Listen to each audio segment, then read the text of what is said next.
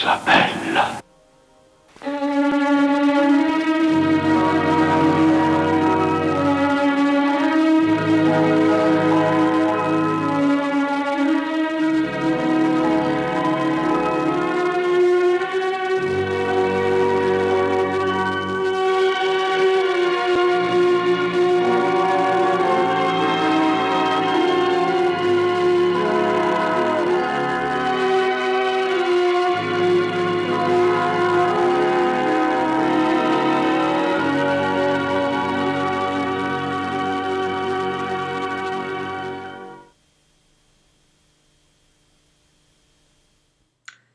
Cinema è tante cose.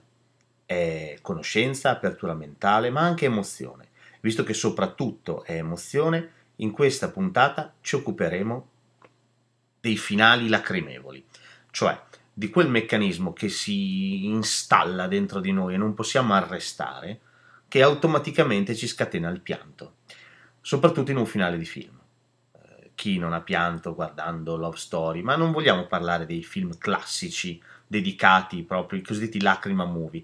No, eh, vi parlerò di 10 film che personalmente, ogni volta che li vedo, fanno piangere come un bambino disperato il sottoscritto. With tuppence for paper and strings, you can have your own set of wings. With your feet on the ground, you're a bird in flight. With your fist holding tight to the string of your kite. Oh, let's go fly a kite up to the highest height. Let's go fly a kite and send it soaring up through the atmosphere, up where the air is clear. Oh, let's go. Cominciamo da una pellicola del 1964, Mary Poppins, che per il sottoscritto eh, vuol dire tantissimo. È un film che ha fatto compagnia a tanti della mia generazione. È un film a metà tra la live action e l'animazione. All'epoca si facevano molti, molti esperimenti di questo tipo.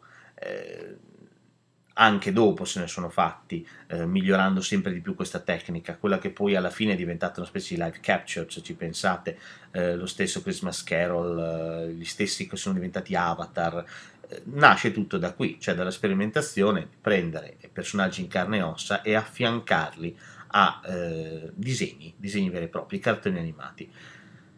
Come si fa a raccontare Mary Poppins? Mary Poppins è un film splendido, è un film con Julie Andrews che già basterebbe a elevarlo a film top, perché Julie Andrews ogni, ogni film che ha fatto eh, l'ha impreziosito a suo modo, ma non solo, è uno dei, dei, film Disney più belli, in assoluto più belli. Tra l'altro è il film preferito della figlia di Walt Disney, non so se lo sapevate, è veramente il suo film preferito in assoluto. Ed è un film che mescola, da un lato una storia molto toccante che credo conoscano anche i sassi, la storia di una, di una famiglia che ha un grosso problema.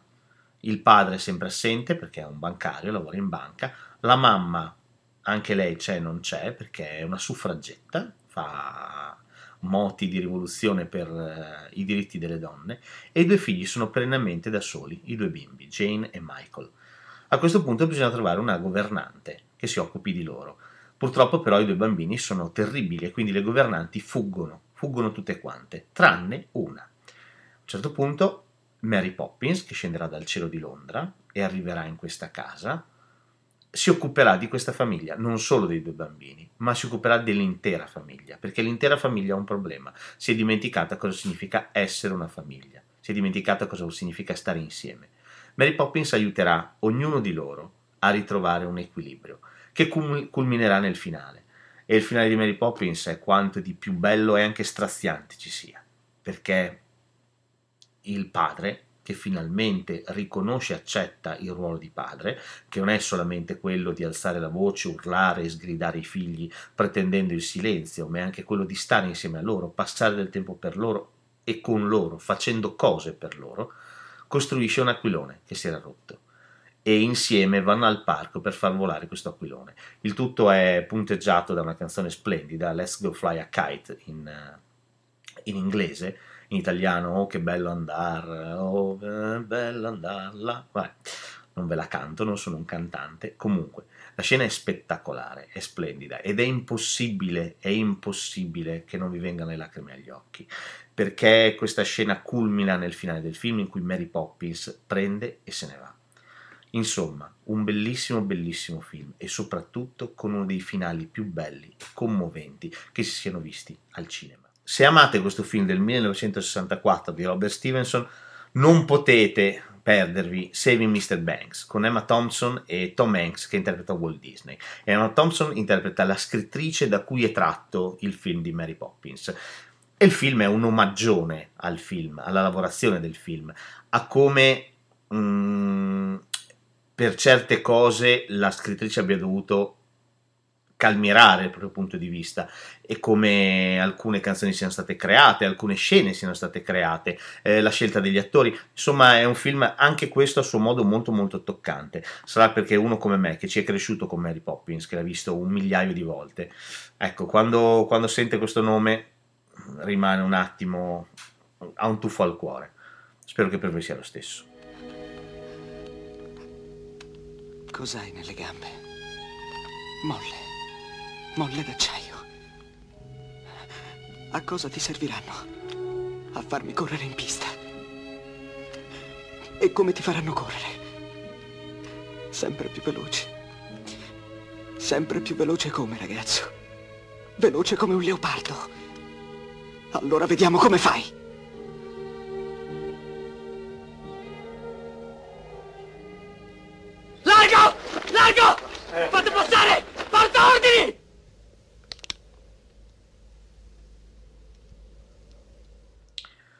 Passiamo a un film del 1981 di Peter Weir, il grandissimo Peter Weir. Qualsiasi film che ha fatto Peter Weir è straordinario, vi consiglio di recuperare tutta la sua filmografia, a partire proprio da questo Gli anni spezzati del 1981, in originale Gallipoli.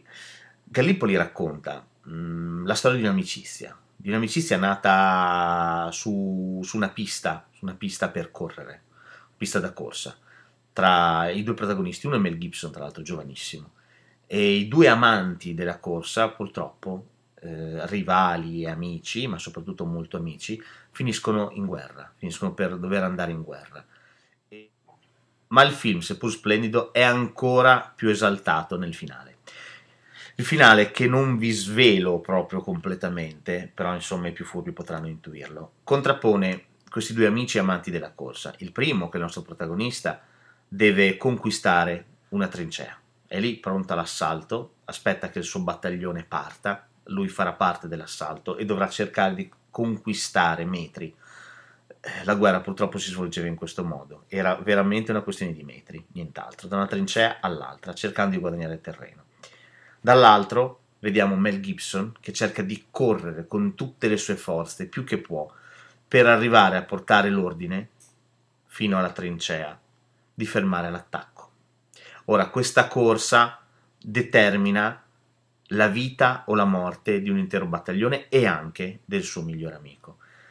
Ecco, in quegli attimi, usando anche la musica di Jean-Michel Jarre, che è meravigliosa, ci sta splendidamente negli anni spezzati, Weir costruisce una tensione che sfocia in un climax che mm, non può che farci venire le lacrime agli occhi.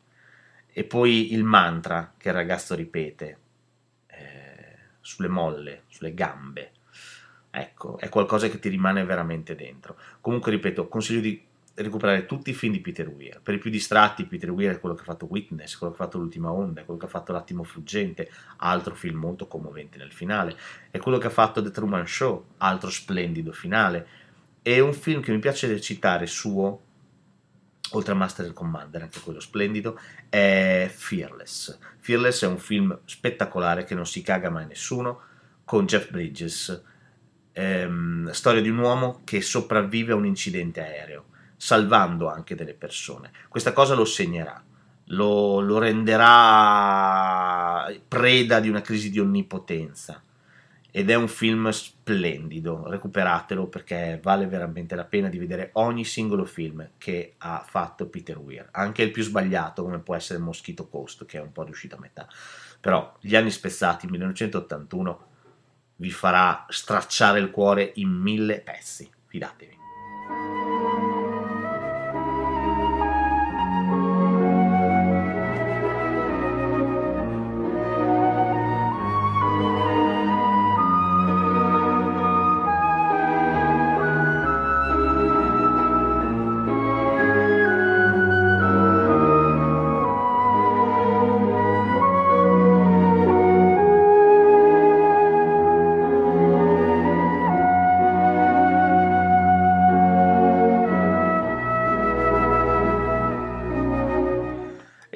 Siamo al 1988, Nuovo Cinema Paradiso, di Giuseppe Tornatore, credo lo conoscano anche i sassi. In realtà è probabilmente il film che ha dato la molla a questo discorso, a questa playlist, perché il finale di Nuovo Cinema Paradiso è il cinema, è il cinema, il, il montaggio che il vecchio Alfredo lascia al, all'adulto Totò, diventato grande, è qualcosa di, di, di, di, non so, per ogni amante del cinema credo che sia, che sia impossibile trattenere le lacrime, perché veramente dentro c'è la storia del cinema.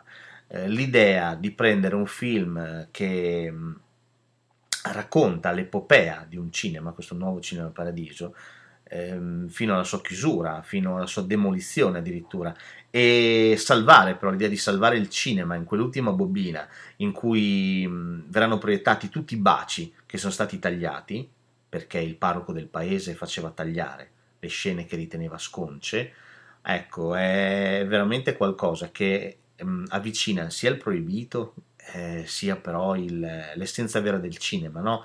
Il, eh, il, rimanere stupiti, il, il, rimanere coinvolti, il farsi trasportare là, oltre lo schermo. E Tornatore ci riesce alla grandissima. Il film si può criticare, eh, possiamo anche liquidarlo, però Tornatore come si fa a non volergli bene? È uno che sogna in grande, è uno che eh, prova a fare la leggenda del pianista sull'oceano da un testo breve di Baricco, è uno che prova a fare una pura formalità, che è un film assolutamente concettuale, usando Polanski come attore da un lato e Depardieu dall'altro. Come si fa? Come si fa a non voler bene a, Tornatore? Anche quando sbaglia e fa baria. Insomma, a mio avviso, No Cinema Paradiso è un film sempre e comunque da difendere.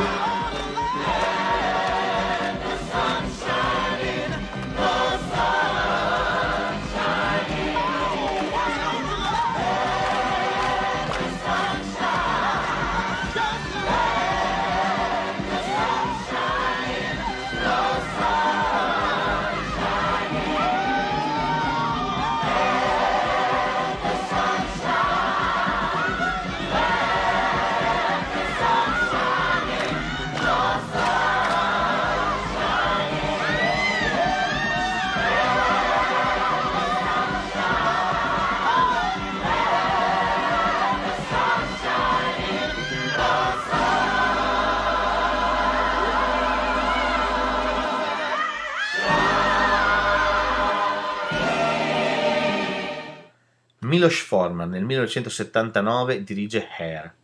Hair è un musical, un musical tratto da una pièce di Broadway, eh, irriverente, sovversiva, che parla degli anni 60, parla della guerra del Vietnam, parla mh, di una controcultura che si stava affermando in quell'epoca, la cultura hippie, eh, la cultura dei capelli lunghi, appunto, come dice il titolo.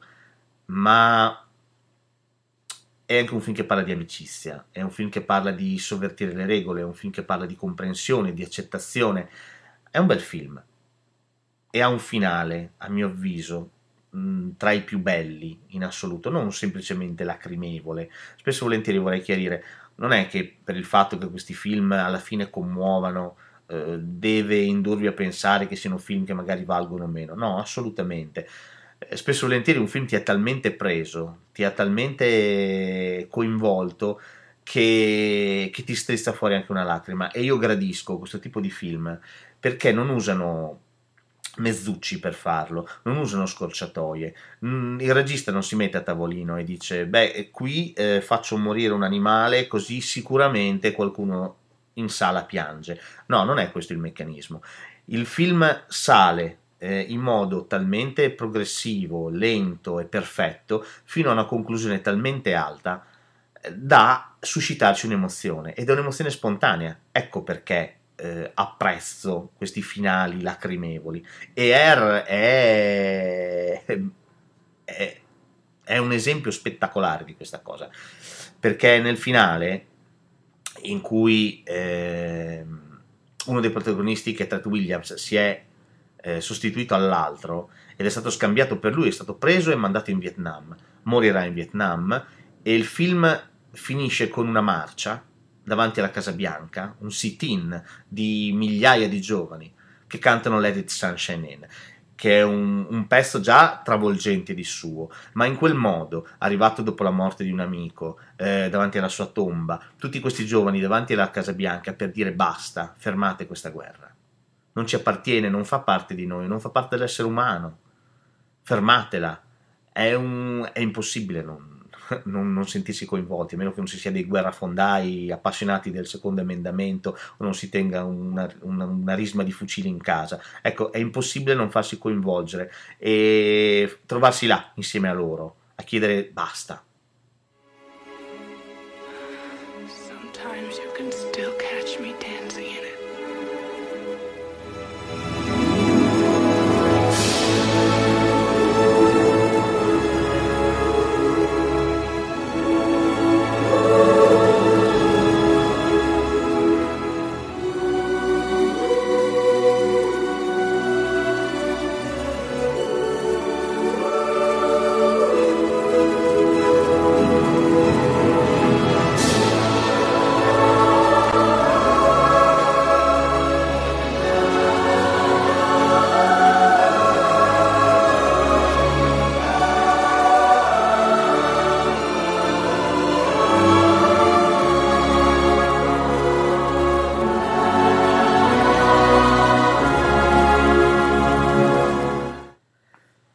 parla Edward Mai di Forbis del 1990 di Tim Burton, è probabilmente il suo capolavoro. Sarà perché ci sono particolarmente affezionato. Eh, Barton l'ho scoperto al cinema, come parecchi della mia generazione. È stato veramente un fulmine a ciel sereno. Il suo Beetlejuice ci ha, ci ha aperto gli occhi su un mondo che era a metà spaventoso e a metà estremamente divertente. E quindi Tim Burton è diventato immediatamente uno di noi ho seguito i suoi camei in singles per dire, e, e il suo Batman l'ho trovato adorabile. Ma è con Ederman di Forbice che Tim Burton si è veramente impossessato della nostra anima. Edward è la storia di, di Frankenstein, non è nient'altro che questo. È la storia di un, di un emarginato, di un mostro emarginato, che è Johnny Depp, che vive in un castello. Purtroppo lo scienziato che l'ha creato non l'ha finito e al posto delle mani ha delle lame. Una, una donna, che è Diane Wyest, che è una rappresentante della Avon, lo trova e lo porta a casa con sé. Lo porta nella provincia americana, quella che tutti pensano che sia per bene, fatta di casette tutte uguali, a colori a pastello, dipinte a colori a pastello. Ma in realtà la provincia americana non è così. La provincia americana è subdola, è cattiva ed è soprattutto invidiosa estremamente invidiosa di quello che ha il tuo vicino. E Edward ne fa le spese, perché è un puro in un mondo di mostri. Già questo è un ribaltamento, perché il mostro dovrebbe essere lui, ma in realtà i mostri sono gli altri, perché cercano tutti quanti di usarlo. È interessante che nel film eh, più di un personaggio, parecchie volte, gli viene ripetuto, io conosco un chirurgo che può aiutarti, conosco un dottore che può fare qualcosa per te, per quelle mani però nessuno in realtà lo aiuta. Alla fine alla cittadina fa comodo che, che Edward rimanga così, così com'è, un fenomeno da, da esporre, da, da, dileggiare, da usare per i propri fini. Le, lo usano come, come, barbiere, come potatore di piante. È un caso umano, un caso umano da, da corteggiare, da blandire, eh, come ama fare il perbenismo, non solo americano, ma anche italiano e mondiale. Tutto il perbenismo si occupa di questo, di blandire gli infelici, di farli sentire meglio, mentre in realtà chi si sente meglio sono solamente loro, che cercano di far tacere un po' i loro sensi di colpa. Ecco, in mezzo a tutto questo, Edward però troverà un'anima affine, che è quella di Winona Ryder, che si innamorerà lentamente di lui, inizialmente non, non, lo, vorrà, non, lo, non lo, vorrà, neanche vedere, ma lentamente si innamorerà di lui. E anche il, il poliziotto, che lo capisce e lo aiuta. Quando sarà il momento di aiutarlo, lo aiuterà. Edward è questo. Edward è una favola, una favola gotica, nerissima, ma anche con lampi di luce accecanti, perché Tim Burton sa bene che dove ci sono le tenebre c'è anche la luce e viceversa. Le due cose non possono stare separate. E nel finale, quando Edward scolpisce il ghiaccio e nevica, io credo che sia il concretizzarsi di una favola d'amore di una favola di solitudine, eh, di una favola di, di eterno abbandono. insomma, un grande, grandissimo film che consacra Tim Burton nell'Olimpo dei, del top 10 dei miei registi preferiti. Dopo farà altri film straordinari, capiamoci. Però Edward Mai di Forbice mi rimane veramente nel cuore. Ok, then listen. Let's not get caught. What are you talking about? Let's keep going. What do you mean? Go!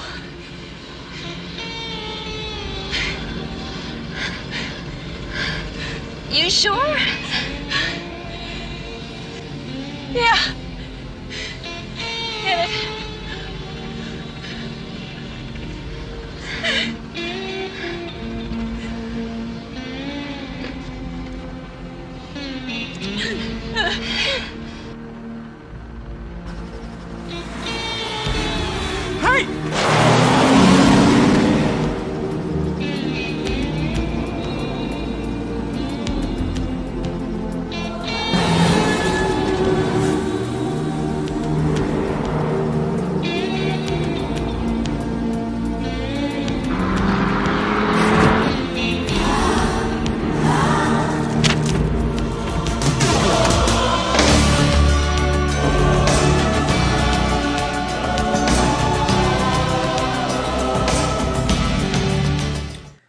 parliamo ora di Thelma Louise Ridley Scott del 1991. Ridley Scott è difficile che sbagli un film. Deve proprio aver battuto la testa. Comunque, anche in chi protegge il testimone c'è qualcosa di buono. Ecco. Mm, Thelma Louise, in particolare, è un film di cui si è parlato tantissimo per, perché poneva l'accento sulla violenza, sulla violenza sulle donne ed era questo, questo sogno di solidarietà portato alle estreme conseguenze. Questo è tutto vero, ci mancherebbe.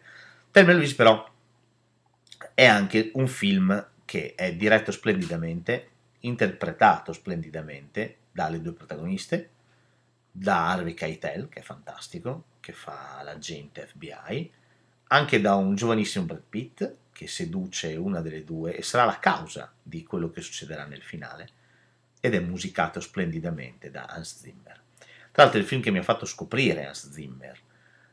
Nel 91, quando andai al cinema a vedere questo film, rimasi rapito sì da, da tutto quanto il contesto, però devo dire le due cose che mi rimasero dentro furono la regia, la fotografia, scusate le tre cose, regia, fotografia e musica. Da lì iniziai a seguire Hans Zimmer, qualsiasi cosa, qualsiasi cosa facesse, sono pure andato a Londra a sentirlo in concerto per dirvi la malattia mentale. Però, torniamo a Thelma Louise. Thelma Louise è un film che parla di questo, parla di due amiche che decidono di fare un viaggio insieme, eh, senza meta. Mm, A un certo punto succede un, un fatto, un fatto drammatico, tragico, che cambia radicalmente il film, da una commedia on the road, lo fa diventare un dramma, sempre on the road. Da quella che era una gita diventa una fuga, perché Thelma verrà violentata e Louise la aiuterà, Louise è Susan Sarandon, mentre Thelma è Gina Davis, peccato pensare che Gina Davis sia praticamente scomparsa, non fa più film, invece era un'attrice che personalmente ha fatto 5-6 film epocali, eh, La Mosca, questo, tantissimi altri. Vabbè, eh, Louise, che è Susan Sarandon, la salverà, ma non solo, ucciderà il suo aggressore. Da qui in poi il film diventa una fuga. Le due donne fuggono, cercano di arrivare in Messico per salvarsi la vita perché hanno paura di essere imprigionate. In realtà ci sono solo difese, certo è un eccesso di difesa, ricordiamocelo sempre. Ehm, Luis comunque fa qualcosa di sbagliato, non è... È lì il, il bello del film, è, una, è veramente una catarsi. Anche il finale, quando le due donne decidono di gettarsi nel Grand Canyon per non... per concludere il loro viaggio insieme. Ecco, è, è una catarsi. Hanno comunque commesso qualcosa di sbagliato. Non stiamo parlando di eh, un'offesa a cui corrisponde una legittima difesa eh, l'uomo aveva smesso di fare quello che stava facendo e non rappresentava una minaccia per loro. Però Louise, visto che lui eh, le risponde male, decide di ucciderlo. Non solo, eh, se la prenderanno con un camionista, che è stato... è praticamente, è veramente la, la rivalsa del genere femminile su quello maschile, che tende fin troppo a, a vessarlo e a farlo sentire inferiore. Da questo punto di vista il film è efficace, però ha una sua etica, ha una sua morale e nel finale c'è veramente una catarsi. Ecco, devo dire, quel finale, eh, anche un po', un po' troppo retorico per alcuni, però funziona, funziona alla grande e anche se non stiamo parlando di pianto a dirotto, devo dire che una lacrima eh, compare sempre a, sol- a, solcare le mie gote quando vedo il finale di Thelma Louise. Perché sarà colpa della musica di Hans Zimmer, sarà colpa della regia di Ridley Scott che lavora di dettagli e lavora di rallenti. Sarà colpa delle parole di, Tel- di, di Thelma, di Gina Davis che dice andiamo. Eh, non lo so, però qualcosa mi scatta dentro e quindi finisce di diritto nella playlist tra i finali più commoventi che io abbia mai visto. I'm in heaven, and the cares that hung around me through the week seem to vanish like a gambler's lucky streak when we're out together dancing cheek to cheek. Oh, I love to climb a mountain and to reach the highest peak, but it doesn't thrill me half as much as dancing cheek to cheek.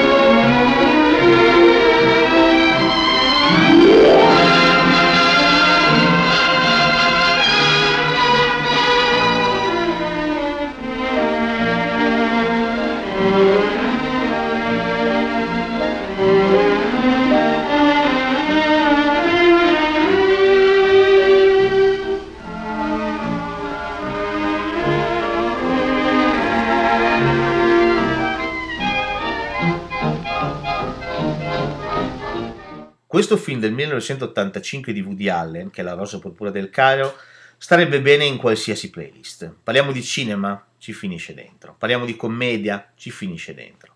Parliamo di commozione, finali che fanno piangere. Ecco, La rosa purpura del Cairo ci sta a meraviglia.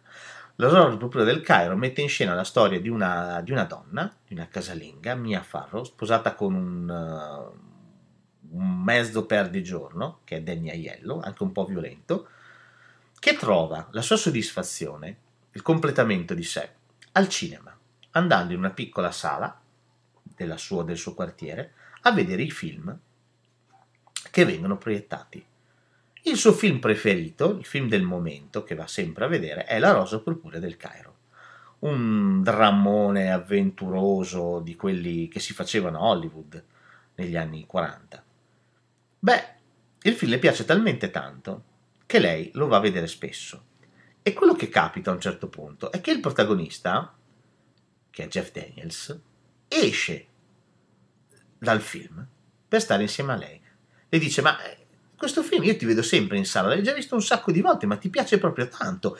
Esce dal film e sta con lei, passa del tempo con lei, perché si innamora di lei.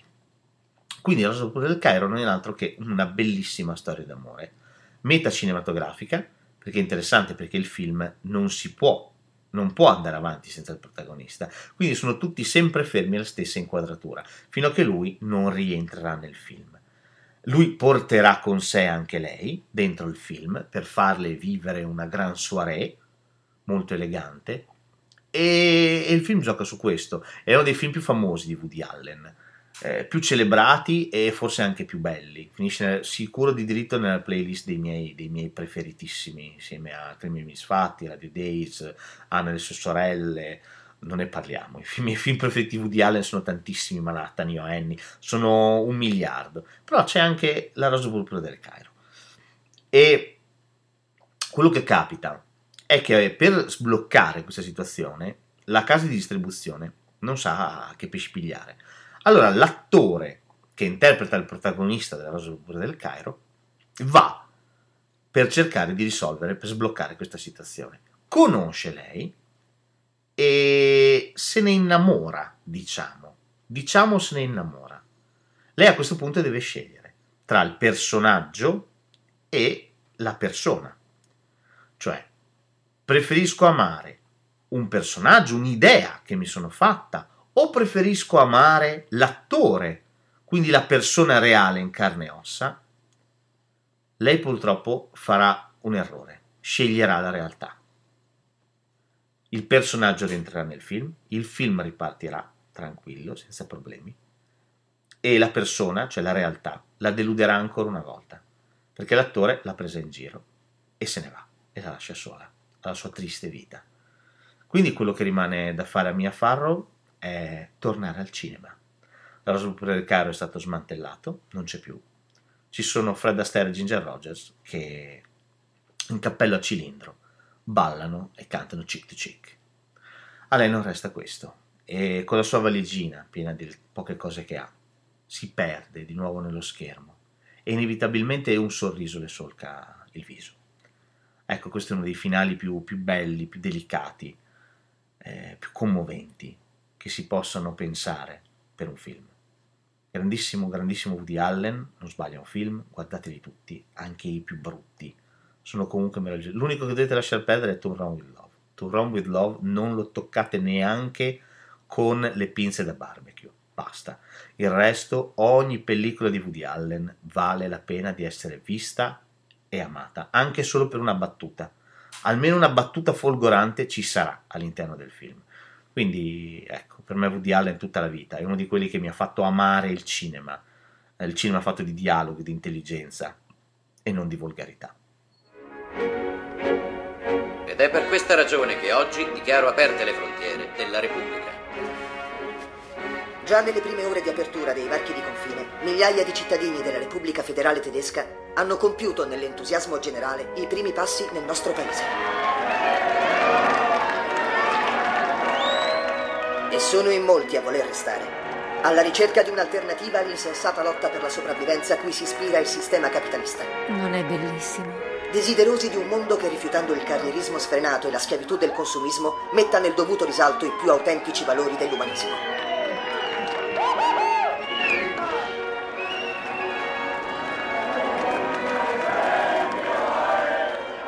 Queste persone vogliono una vita diversa. Hanno compreso che automobili, videoregistratori e apparecchi TV non sono tutto e sono giunte qui per realizzare il sogno di una società fondata sul lavoro, sulla volontà, sulla speranza.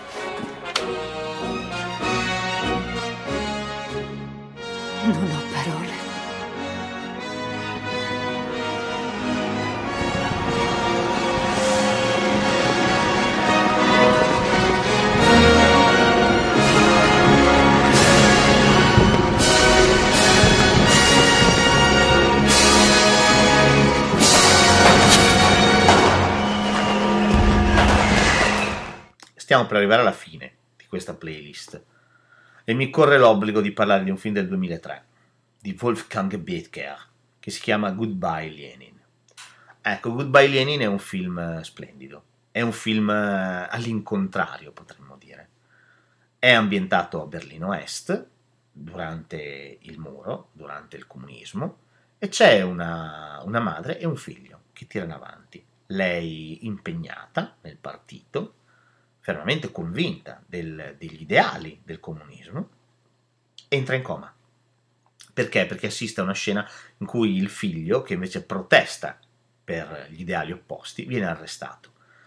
Lei ha un malore e entra in coma. Da qui il dottore dice al figlio che lei deve stare tranquilla, non può subire assolutamente eh, sbalzi di umore.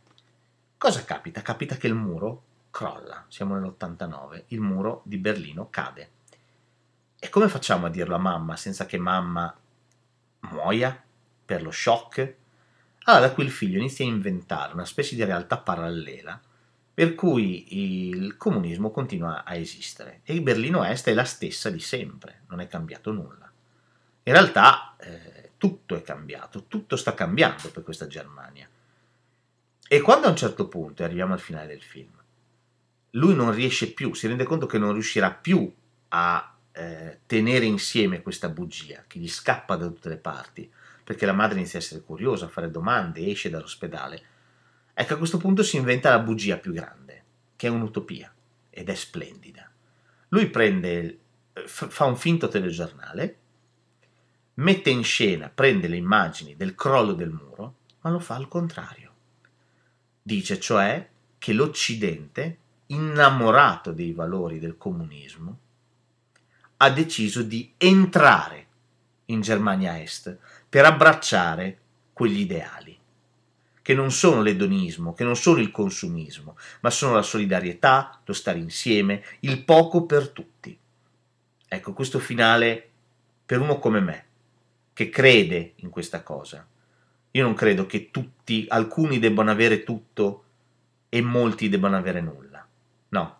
Quindi eh, Goodbye Lenin è un mio film, è un film che mi appartiene profondamente e non c'è modo migliore di esprimere questa cosa, questo concetto, che potrebbe essere barboso, potrebbe essere espresso in modo accademico, se volete, se ci pensate. Ecco, Goodbye Lenin no. Goodbye Lenin lo esprime in modo eh, molto lieve, usando i toni della commedia sempre. Il film è divertentissimo, perché comunque gioca sempre sui toni della commedia. E quando arriva quel finale, ecco, le, le lacrime non si possono veramente, veramente trattenere perché tocca delle corde che sono all'interno del nostro cuore, del, della nostra anima, se ci credete, che, che veramente vanno a toccare termini e concetti come la solidarietà, ma anche l'amore per, un, per una madre da parte di un figlio, eh, vanno a toccare cose altissime. E Goodbye Lenin è un film del 2003, ripeto, da vedere e rivedere. Se non lo avete visto, eh, recuperatelo a tutti i costi. Dichiaro, sbarazzatasi dei sette tesori e quant'altro, sola e spoglia d'ogni bene, discesa dalla montagna, vi è qui una fanciulla d'incantevole aspetto. Ebbene? Dichiaro, senza neanche un tetto contro pioggia e rugiada, vi è qui un uomo d'ottusa scempiaggine. Se. se vi andasse bene lo stesso entrate, per favore. Sia il votarsi degli sposi per l'eternità.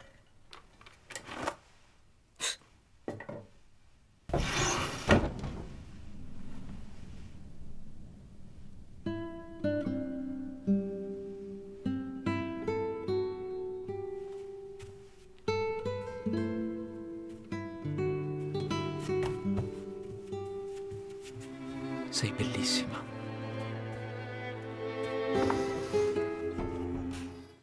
Citiamo anche un cartone animato, non si può. E come si fa a non citare Si alza il vento del 2013 di Hayao Miyazaki? Ecco, Miyazaki è... alcuni lo definiscono il Walt Disney orientale e non, non sono molto d'accordo. Non sono d'accordo perché sì, Walt Disney sicuramente, eh, i due tra l'altro si ammiravano. Ehm, Walt Disney sicuramente ha fatto grandissime cose, però ecco, Hayao Miyazaki ha reso l'animazione eh, qualcosa di più. I film di Miyazaki sono eh, quello che può essere per un artista il decidere di usare una tela invece che la pietra. Io sono uno scultore e non sono un pittore, oppure sono un pittore e non sono uno scultore, o sono un fotografo, cioè ho deciso una forma d'arte differente. Miyazaki fa questo, è un artista che invece di usare eh, persone in carne e ossa, disegna. È solo questo. Eh, titoli come La principessa Mononoke, La città incantata, Il castello errante di Aul, eh, sono qualcosa, porco rosso, non sono qualcosa che si può etichettare semplicemente come disegni animati, come si diceva una volta, sono veramente qualcosa di più. E la cosa bella è che questi film arrivano, e anche in modo molto prepotente, anche alle nuove generazioni. Se li fate vedere ai bambini, i bambini li capiranno e li percepiranno, probabilmente non ne capiranno tutte le intrinseche sfaccettature, eh, non vedranno in Porco Rosso eh, il discorso politico che c'è dietro, però i film arrivano, vi garantisco che arrivano anche ai bambini. Eh, un film come La città incantata è sontuoso. Il lavoro che deve fare questa, questa, bambina per riguadagnare l'umanità dei propri genitori è qualcosa di, di superbo. Eh, non pensiamo alla principessa Mononoke. Ha una potenza visiva, ci sono alcune inquadrature, alcune, alcune immagini della principessa Mononoke che fanno impressione. Fanno impressione. È vero cinema, non si può parlare di cinema, di animazione e liquidarlo. Tanti adulti non cagano i film d'animazione perché li ritengono destinati ai bambini. A parte che non ci sarebbe nulla di male, ma non è vero. Non è vero. L'animazione, guardate l'ultimo Inside Out. Inside Out è un film straordinario e la Pixar riesce a prendere un po' l'eredità di Miyazaki, non di Disney, perché Disney tendeva molto a banalizzare. È brutto dirlo, però è vero, Disney tendeva molto a semplificare, a banalizzare e rendere concetti anche molto alti e complicati a semplificarli per i bambini. Miyazaki e la Pixar fanno l'esatto opposto, prendono concetti alti, li lasciano nel film e poi il film può essere gustato a varie tappe. Lo guardiamo che abbiamo 7 anni e gusteremo una cosa, a 10 altra, a 15 altre, a 40 altre ancora. Quindi è un film che lavora su più livelli arriviamo a Si alza il vento. Si alza il vento sembra essere l'ultimo film di Hayao Miyazaki. Ha detto basta, questo sarà il mio ultimo film, il mio testamento. E io credo che niente di, di più bello potesse mettere in scena il vecchio Hayao. Tanto è un film che parla di, del volo, del sogno di volare. Parla di un costruttore di aerei che si trova a dover costruire aerei purtroppo durante la guerra.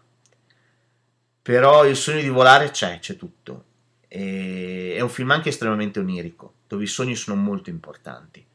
È importante anche l'amore nel film. Eh, e il finale, in cui il nostro protagonista, in sogno, rivedrà sua moglie. Ecco, io credo che sia, che sia quanto di più commovente si sia visto nel cinema eh, d'animazione.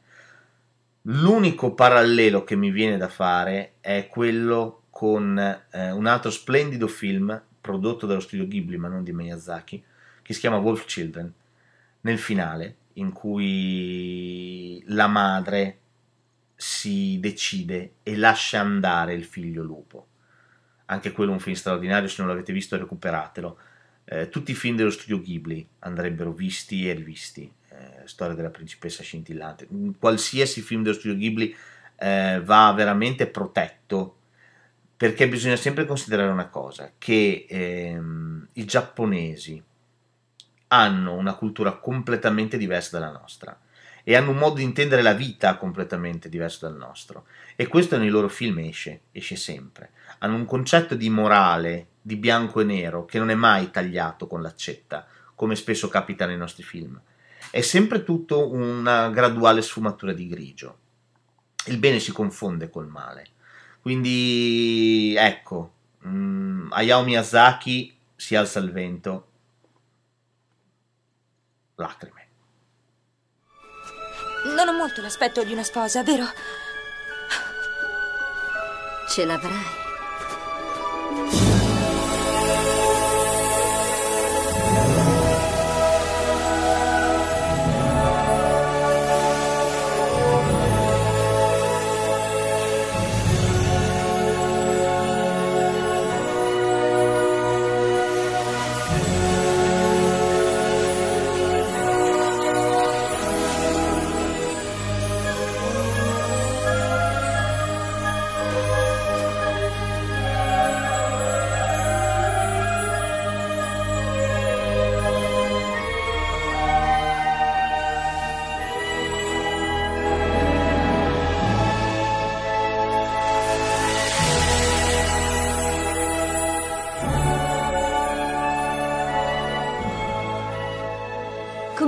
Esercizi di lettura?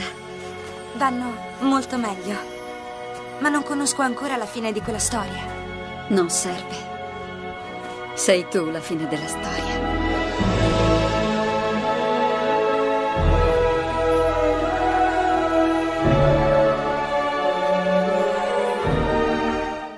E chiudo un po' come avevo iniziato, cioè con Tata Matilda del 2005 di Kirk Jones. Perché chiudo come avevo iniziato? Perché Tata Matilda alla fine è un po' come Mary Poppins, non c'è molta differenza.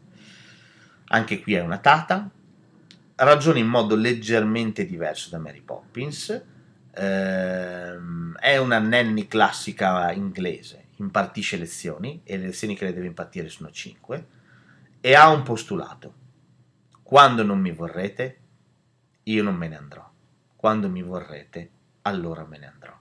Ecco, ehm, questo è il mantra di Tata Matilda fondamentalmente, interpretata splendidamente da Emma Thompson. C'è anche un seguito, Il Grande Botto, ma sinceramente non è un granché. Molto molto meglio il primo film. C'è un Colin Firth in grandissimo spolvero, ehm, c'è Emma Thompson, ripeto, e c'è uno stuolo di bambini veramente adorabili. C'è anche Maggie Smith che fa una parte molto molto arcigna e simpatica. Il film è, è simile a Mary Poppins, cioè c'è una famiglia che ha perduto la mamma, in questo caso, e quindi è completamente allo sbando. Eh, il papà non sa come fare con i figli, lui sarebbe anche un papà amorevole, ma non... Eh, la perdita della moglie l'ha, da un certo punto di vista, molto segnato per quanto riguarda il mantenimento dei figli, perché non può più permettersi di mantenere i figli. Dall'altro eh, l'ha anche segnato sentimentalmente. E, e, poi ci sono i bambini, ci sono i bambini che, che sono abbandonati a loro stessi, che non, hanno perso la guida materna. E quindi questa famiglia ancora una volta ha bisogno di aiuto. Arriverà Tata Matilda.